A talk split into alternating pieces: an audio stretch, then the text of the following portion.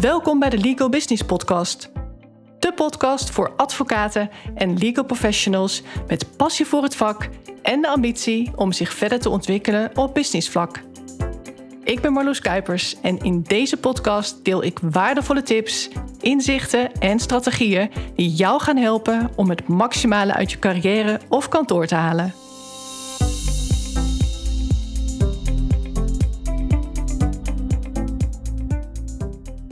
Zie jij de waarde wel in van tijd en het belang van timing? Want dat zijn twee verschillende dingen. Tijd besteden aan iets is maar de helft van het verhaal. Want timing, dat is de andere helft. Wanneer ga je dingen doen? Wat is het juiste moment? Als je een goed idee hebt en daar dus terecht tijd aan gaat besteden, dan kun je het resultaat daarvan volledig teniet doen door verkeerde timing. Een goed idee op een verkeerd moment uitrollen resulteert vaak toch in een mislukking. Dan ben ik een business coach, alhoewel die term mij werkelijk waar gestolen kan worden, maar ik wil mij daarmee wel bewust onderscheiden van alle andere coaches. Er zijn genoeg coaches en trainers die zich met soortgelijke onderwerpen bezighouden als ik. Denk bijvoorbeeld aan leiderschap, soft skills en persoonlijke ontwikkeling, maar dan wel op een andere manier. De rode draad in alles wat ik doe is dat ondernemerschap. En dan ook echt op strategisch vlak, waardoor het dus niet bij coaching blijft. Je zou mij dus net zo goed een businessstratege of business mentor kunnen noemen. Wil je bijvoorbeeld een andere positionering innemen in de markt of een nieuwe dienst ontwikkelen en dat succesvol lanceren, dan kan ik je daarbij helpen. Ik maak een concreet plan voor je. Dat gaat dus veel verder dan coaching, al is coaching wel een middel. Kijk, een consultant die vliegt in en uit. Denk maar aan een ICT-consultant. Daar heb je geen omkijken naar, in principe.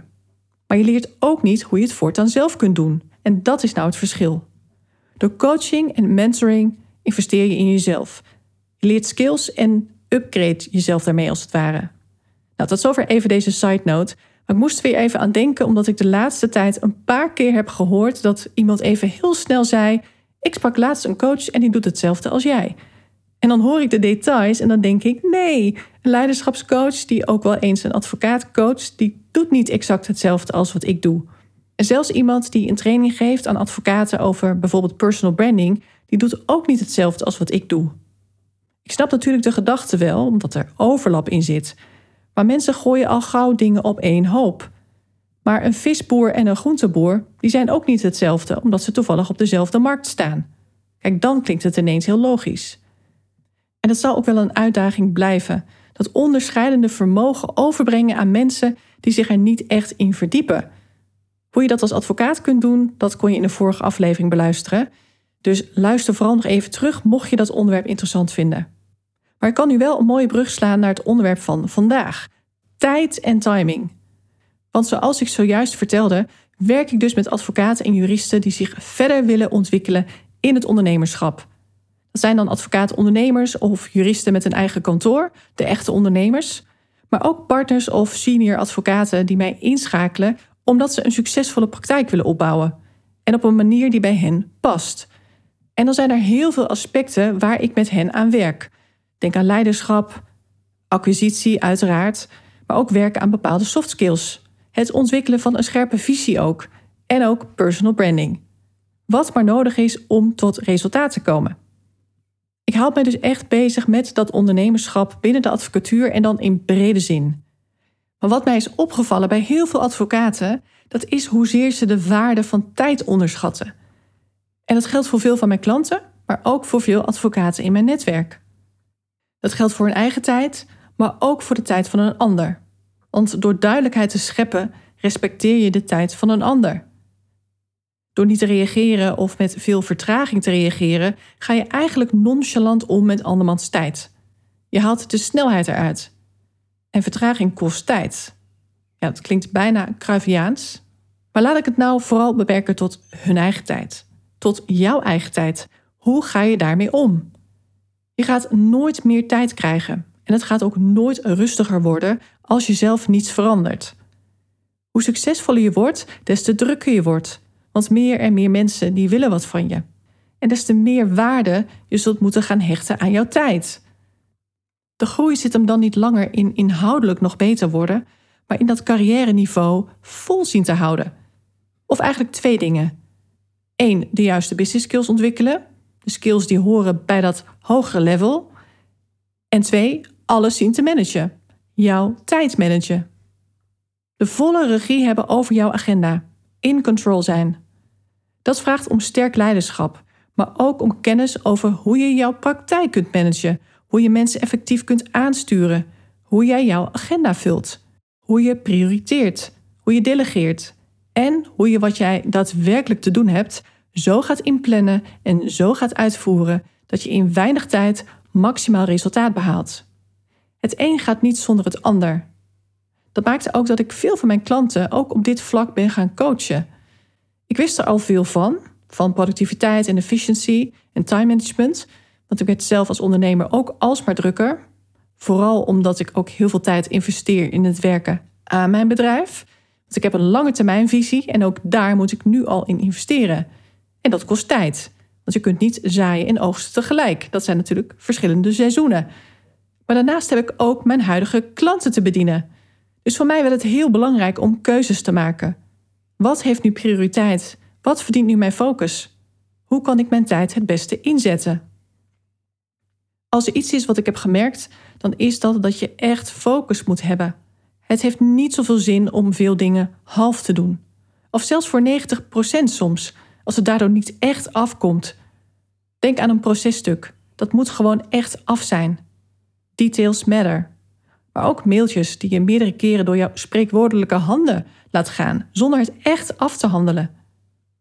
Wat ik anders doe dan veel advocaten, dat is dat ik heel oplossingsgericht ben. Want ik merk iets op en dan ga ik het oplossen. Ik ga niet een half jaar lopen klagen hoe druk ik het heb zonder aan een oplossing te werken. En ik heb al helemaal niet het excuus, ja, maar ik heb het nu te druk om aan de oorzaak van het druk zijn te werken. Terwijl ik dat wel ervaar bij veel advocaten. Dat wachten op het perfecte moment. Ik heb het nu te druk om orde op zaken te stellen. Terwijl je eerst orde op zaken moet stellen om rust en overzicht te creëren. Ik moet eerst meer tijd hebben om aan een coachingstraject te beginnen. Ik moet eerst meer omzet hebben om te investeren in de groei van mijn kantoor. Ik moet eerst die nieuwe medewerkers vinden en pas dan kan ik een volgende stap maken. Eerst dit, eerst dat. Maar dat is vaak niet de juiste volgorde. Alles uitstellen. Alles afhankelijk maken van omstandigheden die je niet volledig zelf in de hand hebt. Dat is niet logisch. Terwijl je ook nu een beslissing kunt nemen die gaat bijdragen aan dat gewenste resultaat. Je werkt dan aan de oplossing. En soms is de oplossing wat anders dan je denkt. Of laat ik het zo zeggen, de volgorde van de stappen is anders. Dat heeft weer met timing te maken. Waar ga jij nu de focus op leggen? Waar moet jij nu jouw tijd als eerste aan gaan besteden? Soms komen advocaten bij mij met een bepaalde behoefte, maar kom ik er al vrij snel achter dat er eerst aan iets anders gewerkt moet worden. Laat ik een voorbeeld noemen. Een advocaat, tevens kantooreigenaar, kwam bij mij omdat hij wilde werken aan de groei van zijn kantoor. We zouden gaan werken aan een nieuwe, scherpere positionering, waarbij het kantoor zich steeds meer zou gaan richten op het hogere segment cliënten. En hij zou zichzelf meer gaan richten op het aansturen van het team, het daadwerkelijke runnen van het kantoor. Meer in die CEO-rol stappen. Maar daarvoor moest hij nog wel het een en ander leren. Een goede advocaat, dat is hij al. Maar hoe word je nou ook een goede ondernemer? Nou is goed worden in acquisitie natuurlijk een heel belangrijk onderdeel als je consistent voldoende zaken wilt hebben en bovendien ook zelf invloed wilt hebben op het soort cliënten dat je aantrekt. Maar vervolgens moet je al die cliënten natuurlijk wel goed kunnen bedienen als kantoor. En dat betekent ook het team effectief kunnen aansturen. Dat vraagt weer om goed leiderschap, wat ook betekent dat je de regie weet te houden over jouw tijd. Je moet overzicht hebben. Je moet kunnen prioriteren. Nee durven zeggen. Duidelijk durven zijn. Geen losse eindjes creëren. Maar daar liet hij het allemaal nog liggen. Dus hoewel we waren gestart met het uitvoeren van het maatwerk-acquisitieplan, merkte ik dat hij de bal nu al te vaak liet vallen. Dat hij overduidelijk geen overzicht had. Dat hij nu al verkeerde keuzes maakte door warme leads niet tijdig op te volgen, met als reden dat hij druk was met andere dingen. Hij liet zich afleiden. Als je het laaghangend fruit nog niet eens opraapt, dan moet je al helemaal geen energie gaan steken om in hoge bomen te gaan klimmen, om dan aan takken te gaan lopen duwen en trekken, om zo dat fruit naar beneden te laten vallen. Want je raapt het fruit toch niet op. Laat staan dat je het ook opeet. Ik vond het zelf best een treffende vergelijking, die ik hem zelf ook vertelde overigens. Hij luistert fanatiek naar mijn podcast, weet ik, dus hij zal nu wel lachen. Dus wat zei ik nou tegen hem? We gaan het even heel anders doen. We gaan nu niet werken aan nieuwe cliënten binnenhalen, want ik zie dat gewoon niet goed komen. De kans is groot dat je nu niet in staat bent om die cliënten op de best mogelijke manier te bedienen. En dan doe je meer kwaad dan goed. We gaan eerst eens goed kijken naar hoe je de dingen nu doet. Hoe het toch kan dat hij zijn dag steeds afsloot met een onvoldaan gevoel. Hij had weer niet kunnen doen wat hij van plan was toen hij aan de dag begon. Zijn planning was weer in de soep gelopen. Dus ik ging kijken naar zijn dagritme en zijn agenda. Hoe is het toch mogelijk dat er niet gebeurt wat er moet gebeuren? Terwijl die ruimte voor nieuwe zaken er in principe gewoon is. Gewoon puur kijkend naar de ideale omvang van zijn praktijk. Daar zat nog ruimte in. Dus die tijd die ging ergens anders aan op. En waaraan? Aan niet-declarabele werkzaamheden. Maar hoe kan dat? Hij had overduidelijk geen regie over zijn dagen en werkweek. En dat merkte ik ook. Want afspraken met mij plande hij het liefst of heel vroeg in de ochtend, zodat nog niemand hem heeft kunnen storen, of aan het eind van zijn werkdag, als de rest al naar huis is en niemand hem dus nog kan storen. Dus zodra andere mensen hem kunnen storen, wordt hij ook gestoord. Dat is een patroon wat erin is geslopen en waar je als advocaat en ondernemer helemaal op leegloopt. Ik had laatst een belafspraak met hem en dat was dit keer geen vaste tijdstip, want op die dag zat mijn agenda al vrij vol, maar ik wilde hem toch nog even spreken die week, dus ik zou hem bellen na mijn afspraak. Qua tijdstip hadden we dus een richtlijn afgesproken en geen specifieke tijd. Toen ik hem belde, nam hij niet op en hij appte mij: Ik bel je over een half uur. Dat terugbellen gebeurde uiteindelijk na meer dan 50 minuten, dus 20 minuten later. Wat doe ik dan in die 20 minuten, denk je? Ja, niks echt nuttigs natuurlijk. Want iemand kan elk moment bellen. Dan duik ik niet in iets waar ik maar kort aan kan werken natuurlijk. Je staat toch soort van on hold. Want ik had geen bericht ontvangen dat het later werd. Echt verloren tijd dus. En dat vindt iemand dan blijkbaar heel normaal. Hij stond daar overduidelijk niet bij stil. En dat is niet uit gebrek aan respect, maar omdat hij dat ook zelf steeds laat gebeuren. Dus ik zei ook tegen hem: Zoals je met jouw tijd omgaat, ga je ook met mijn tijd om. En die landde wel. Andermans slechte planning tot zijn probleem laten maken. Dat is wat hij steeds liet gebeuren. Je kent die tegeltjeswijsheid vast wel. Gebrek aan planning van jouw kant hoeft nog geen spoed te betekenen van mijn kant. En daar heb je zowel cliënten als medewerkers in op te voeden. Iedereen denkt dat ze de enige zijn die jou bellen, mailen of binnenkomen waaien. En doe je dat niet, pak jij niet de regie over jouw tijd, dan ga je nooit doorgroeien naar dat volgende level. Of dat nou ziet op jouw kantoor of jouw specifieke praktijk, je zult je nu al moeten voorbereiden op dat volgende niveau. Hoe ga je ervoor zorgen dat je het partnerschap makkelijk aan kunt als je nu al op jouw tenen loopt? Dat is even een concreet voorbeeld. Je moet ervoor zorgen dat je dat level aan kunt. Wil je meer cliënten, dan zul je ze ook goed moeten kunnen bedienen. Wil je het team uitbreiden, dan kun je er maar beter voor zorgen dat je nu al scherp hebt wat zij moeten gaan doen. Hoe ga je ervoor zorgen dat ze zo snel mogelijk mee kunnen draaien? Hoe gaat die eerste werkdag eruit zien? Wat gaan ze exact doen? Dat vraagt om voorbereiding en om organisatie. En dat kost weer tijd. Maar die tijd die moet je wel vrijmaken. Anders gaat het je uiteindelijk veel meer tijd kosten. Als iets onnodig tijdrovend is, dan is dat wel een goed plan slecht uitvoeren.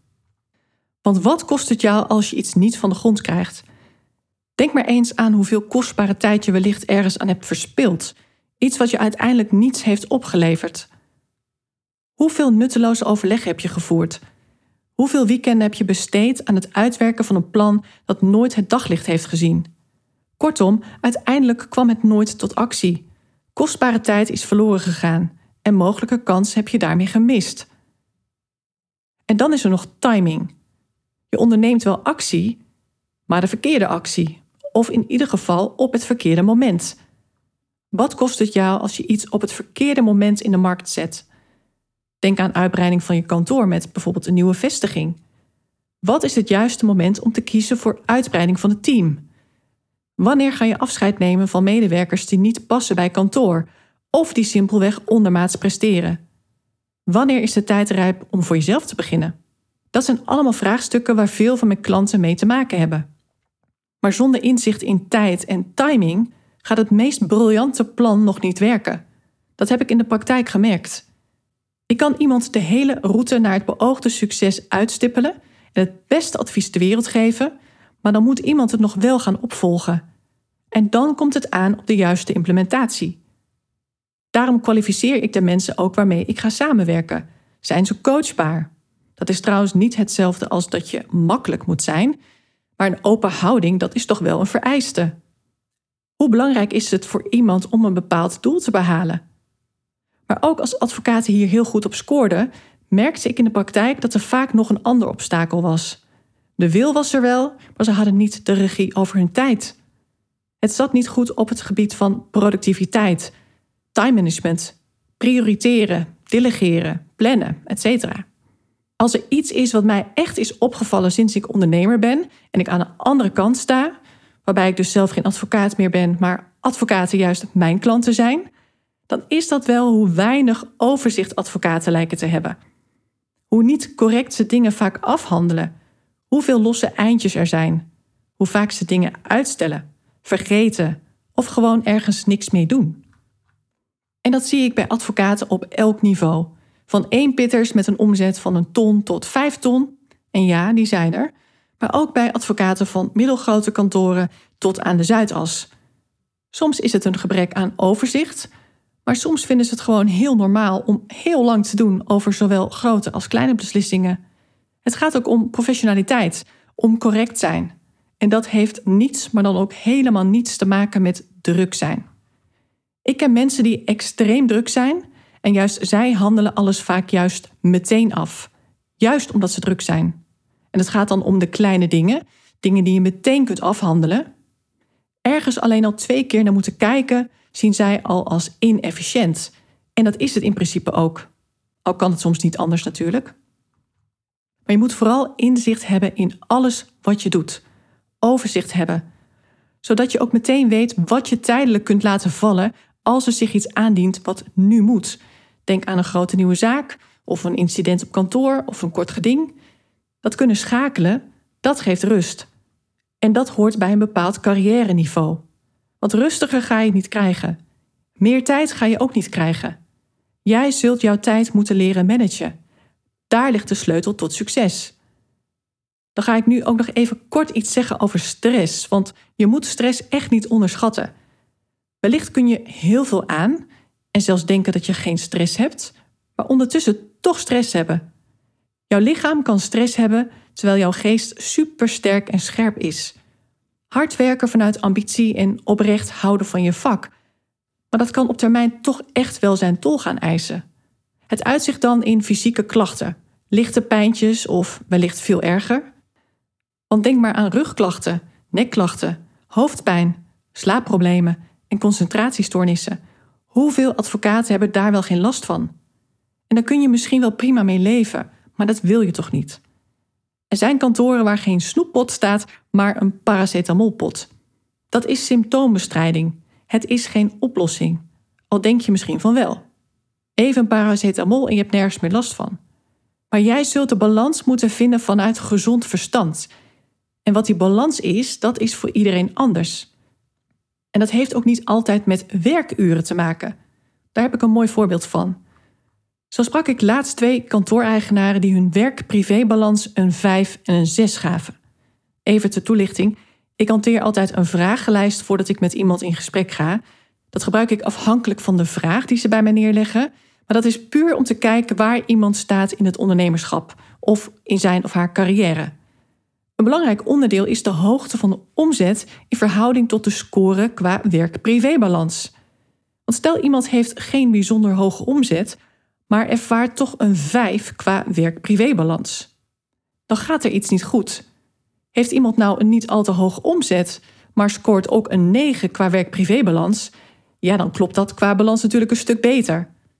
Wat niet wil zeggen dat het een niet zonder het ander kan, hè? want ik geloof namelijk dat je heel goed een hoge omzet kunt behalen en ook tevens een goede werk-privébalans kunt hebben. En of dat betekent dat je parttime werkt of juist 60 uur werkt of meer, En wat is nou veel of wat is weinig? Dat hangt er maar net van af hoe jij als persoon bent en hoe jij werkt. Doe je vooral dingen waar je veel energie van krijgt of veel taken waar je op leeg loopt? Dat maakt natuurlijk een enorm verschil. Die kantooreigenaren die gaven hun werk-privébalans dus een magere 5 en een 6, maar zij bleken minder dan 40 uur te werken. Tot mijn grote verbazing, want ik had natuurlijk heel iets anders verwacht. En tijdens het gesprek dat ik met hen had, zei ik dat ook gewoon. Nou, volgens mij zijn die werkuren niet bepaald buitensporig. Ik hoor geregeld heel andere dingen. En dat waren ze wel met mij eens. Maar waarom dan toch die lage score? Ik kan je de verklaring wel geven. Ze konden niet afschakelen, zoals ik dat noem. Werk en privé liepen door elkaar. En dat is niet omdat ze onder één dak wonen, want dat is niet het geval. Het zijn gewoon zakenpartners. Maar ze lieten geen strak georganiseerd kantoor achter als ze de deur uitliepen. Daar zat het hem in. Ze hadden nooit rust in hun hoofd. Altijd een continu gevoel van stress, dat ze nog dingen moeten. Dat kost enorm veel headspace. En de manier waarop zij dachten hun doelen te kunnen gaan behalen, dat bleek de verkeerde manier te zijn. Het traject er naartoe moest er in mijn ogen heel anders uitzien. Dat deelde ik ook al tijdens het eerste gesprek aan hem mee. Ik zag hen een hele grote fout maken. Ze moesten even bijkomen, maar zagen toen wel in wat ik bedoelde. En ook wat de gevolgen zouden zijn als ze hun plannen nu zouden uitrollen. Voor alles geldt namelijk dat de timing juist moet zijn. Anders kan iets wat over vier jaar een hele goede zet zou zijn, er juist nu voor zorgen dat je als kantoor failliet gaat. De grootste uitdaging is dan ook: hoe neem je de juiste beslissingen? Hoe neem je überhaupt beslissingen? En wanneer is het een zorgvuldige beslissing? Vervolgens moet je jezelf de vraag stellen: van alles wat mij te doen staat, wat ga ik nu doen? En hoe ga ik mijn taken zo efficiënt mogelijk afhandelen? Hoe creëer ik rust en overzicht in mijn praktijk? Dat is waar ik veel van mijn klanten ook bij ben gaan helpen, gewoon omdat het nodig bleek. Daar lag nog zoveel winst. Dat belangrijke onderdeel niet aanpakken, dat zou een enorm remmend effect hebben gehad op hun groei en succes. En dat gold zelfs voor advocaten die ogenschijnlijk al heel efficiënt werkten. Advocaten die de standaard tips en tricks al toepasten. Maar zij bleken niet naar het grotere geheel te kijken. Dat is waar ik juist wel naar kijk. Waar ligt nou de echte winst? En om dat te kunnen inzien heb je vaak toch een ander nodig. Iemand die jou kritische vragen stelt. Iemand die jou een spiegel voorhoudt. Iemand die jou accountable houdt. Want je kunt wel dingen weten, maar je moet het ook nog doen. Elke dag de juiste dingen doen. Dat is de kunst. En dan nog de juiste dingen op de juiste manier doen. Veel advocaten hebben met dezelfde valkuilen en uitdagingen te maken. Vrij specifieke uitdagingen als je het vergelijkt met andere branches. Het dynamische vak van advocaat zijn, dat vraagt nou eenmaal om een specifieke benadering, een specifieke oplossing. En daarom voldoen veel standaard trainingen ook niet. Zelfs al gaat het om time management trainingen voor advocaten. Die zijn wel nuttig, ik heb ze als advocaat ook wel gevolgd, maar het blijft toch te veel aan de oppervlakte, is mijn ervaring. Vaak wordt slechts aan een deel van het probleem gewerkt. En dan krijg je ook slechts een deel van de benodigde oplossing. En sowieso na een trainingsdag ga je vaak niet ineens alles anders doen. Daar is meer voor nodig. Hoe kun je als kantoor al veranderingen doorvoeren waar iedereen baat bij heeft? Op welke manier kun je ook in relatie tot jouw cliënten en directe collega's al veel tijd winnen? Hoe zorg je ervoor dat cliënten heel tevreden zijn, maar je er tegelijkertijd ook zo min mogelijk tijd aan kwijt bent. Ik kan echt nog legio dingen opnoemen waar niet over nagedacht wordt, maar wat wel bakken met tijd en energie kost. En dat kost je dus ook omzet. Want ik weet niet of jij wel eens een rekensommetje hebt gemaakt, maar als je een gemiddeld uurtarief doorrekent en je gaat uit van 1 uur onnodig tijdsverlies per dag, één gemist declarabel uur per dag dus, dan laat je al zo'n 60.000 euro liggen terwijl je waarschijnlijk veel meer dan één declarabel uur per dag zou kunnen winnen. Of jij het nou druk hebt of niet druk genoeg. Efficiënt en effectief met je tijd omgaan is de nummer één skill die je hebt te leren. Als je niet het gevoel hebt dat jij controle hebt over jouw agenda, over jouw dag, jouw weken en maanden, dan gaat dat vroeg of laat wringen.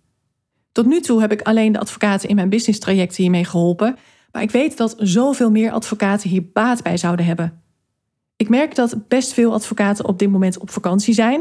Het is eind april, dus die zijn er vroeg bij. En ik hoor altijd weer hoe stressvol die laatste week voor de vakantie is. En hoe ze ook als een berg opzien tegen de opgelopen werkvoorraad bij terugkeer. En dat zette mij ook aan het denken. Willen advocaten niet liever ontspannen op vakantie en echt genieten? En na terugkomst al snel weer back on track zijn, in plaats van alweer toe zijn aan de volgende vakantie? Dus ik heb besloten dat ik alle waardevolle lessen ook voor een breder publiek beschikbaar ga maken. Ik ga in juni starten met een groepstraining. Het is een unieke combinatie van training en coaching, wat ook echt gaat zorgen voor resultaat. Gedurende drie maanden krijg je masterclasses en mijn begeleiding. En 90 dagen, dat is precies de periode voor het ontwikkelen en behouden van nieuwe gewoontes en routines. Dus die periode van drie maanden is heel bewust gekozen, zodat je ook niet terugvalt in die oude gewoontes. Je kunt mij bovendien ook al jouw persoonlijke uitdagingen voorleggen, waardoor je echt krijgt wat je nodig hebt, in plaats van zelfstandig 30 of 40 uur aan videomateriaal te bekijken en dan moet je het ook nog zelf zien toe te passen. Ik heb in deze aflevering slechts een paar dingen benoemd, maar er zijn heel veel dingen die invloed hebben op jouw productiviteit, effectiviteit en jouw energieniveau. En dat komt allemaal aan bod. Daarom is deze training ook echt anders dan je wellicht gewend bent. Ik heb mij echt verdiept in die totaaloplossing. Speciaal voor advocaten. Al zullen ook juristen hier veel aan hebben, maar niet alle juristen hebben te maken met dezelfde uitdagingen als advocaten. En zoals gezegd gaat dit traject in juni van start. En omdat dit de eerste keer is dat ik deze training aanbied in deze vorm, betaal je nu voor deze eerste ronde een heel voordelige introductieprijs. Wellicht ga ik de training nog vaker aanbieden, maar misschien ook helemaal niet, of in een heel andere vorm. Of wellicht pas volgend jaar weer. Maar deze scherpe prijs die komt in ieder geval nooit meer terug. En ik ga het nog aantrekkelijker voor je maken, want als podcastluisteraar krijg je een gratis één op één coaching sessie als bonus. En dat geldt alleen als je je aanmeldt voor 16 mei. De deuren zijn vanaf dit moment geopend voor aanmelding. En dan gaat het om een plek als geïnteresseerde op de wachtlijst. Dus je verplicht je nog tot helemaal niets. Je ontvangt dan alleen als eerste vrijblijvend alle informatie. Ik ga in deze aflevering namelijk niet verder uitweiden over allerlei details. Want je weet al lang of dit is wat je nodig hebt, ja of nee. Aanmelden kost niets en tot 16 mei garandeer ik je dus als luisteraar van mijn podcast die gratis één op één sessie als bonus. Het enige wat je daarvoor hebt te doen is je vrijblijvend aan te melden door te mailen naar info.marloeskuipers.nl en dan ontvang je binnenkort alle informatie. En vermeld in jouw mail meteen even dat je deze aflevering hebt beluisterd, want dan kom je in aanmerking voor die bonus. Ik zou zeggen tot mails. En als je nog een vraag hebt, dan kun je me natuurlijk ook altijd mailen. Ik wil je bedanken voor het luisteren. Leuk dat je er weer bij was en heel graag tot gauw. Dankjewel voor het luisteren. Mocht je deze podcast waardevol vinden, abonneer je dan of volg mijn podcast zodat je geen aflevering hoeft te missen. En deel hem ook vooral in je netwerk. Ook zou je mij een groot plezier doen met een 5-sterren review die je kunt achterlaten op iTunes. Niet alleen wordt de podcast dan beter gevonden, maar je helpt ook weer andere advocaten en juristen in hun reis naar succes en geluk. Uiteraard vind ik het leuk om te horen wat je meeneemt uit deze aflevering. Stuur me een bericht op LinkedIn of mail naar info.marloeskuipers.nl. Heb jij bepaalde ambities en wil je weten hoe ik jou zou kunnen helpen bij het verwezenlijken daarvan? Vraag dan een gratis meesterschapscall aan via mijn website. Ga naar www.marloeskuipers.nl. Alle informatie vind je ook in de show notes bij deze aflevering. Ik kijk er naar uit om van je te horen. Tot de volgende keer.